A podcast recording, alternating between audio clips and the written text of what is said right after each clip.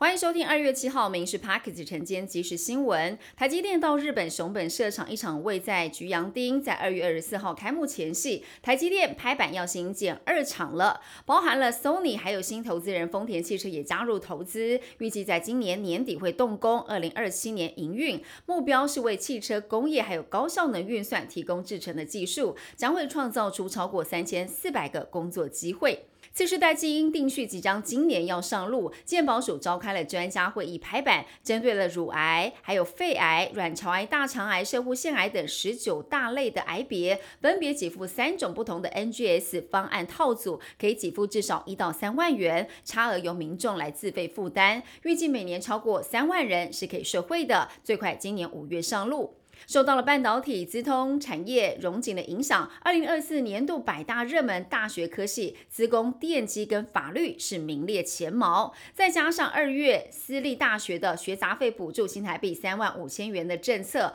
老牌私校的资工类的科系深受高中生的青睐，像是中原大学、逢甲大学、淡江大学资工系都是榜上有名。各校也认为学费补助的政策带动了选系不选校的志愿。院选填趋势。台北市立动物园是亲子出游的好去处，但门票冻涨二十七年，受到近年动物照顾还有保育成本增加，园方规划要来调整价格。市长蒋万安也正式拍板，从四月一号开始来调涨，非台北市民全票涨到一百元，优待票涨五十元，但台北市民价格维持六十元不变。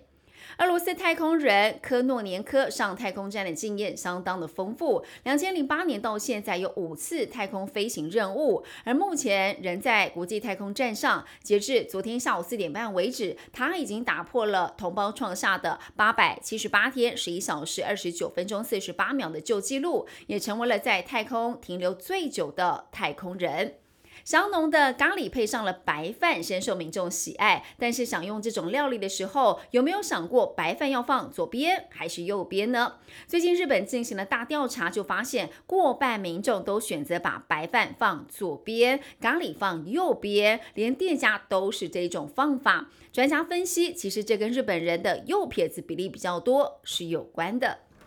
农历春节要到了，民众返乡团圆、走春出游，会遇到路况不佳、塞车的情况，部分驾驶人还可能出现路怒症，严重会影响到交通的安全。医师提醒，可以透过腹式呼吸、还有正念练习、聆听音乐等等，达到预防或疏解的效果。武汉肺炎类流感疫情上个星期双双达到了最高峰。武汉肺炎上周新增了五百六十七例，死亡新增了六十五人，创下近五个月的新高。类流感就诊人次则是有十二点三万人，是近十年同期次高。罗毅军也示警，春节开学之后，疫情可能再度上升，将会出现比较缓和的两波高峰。以上新闻由民事新闻部制作，感谢您收听。更多新闻内容锁定下午五点半《民事 Parks 晚间即时新闻》。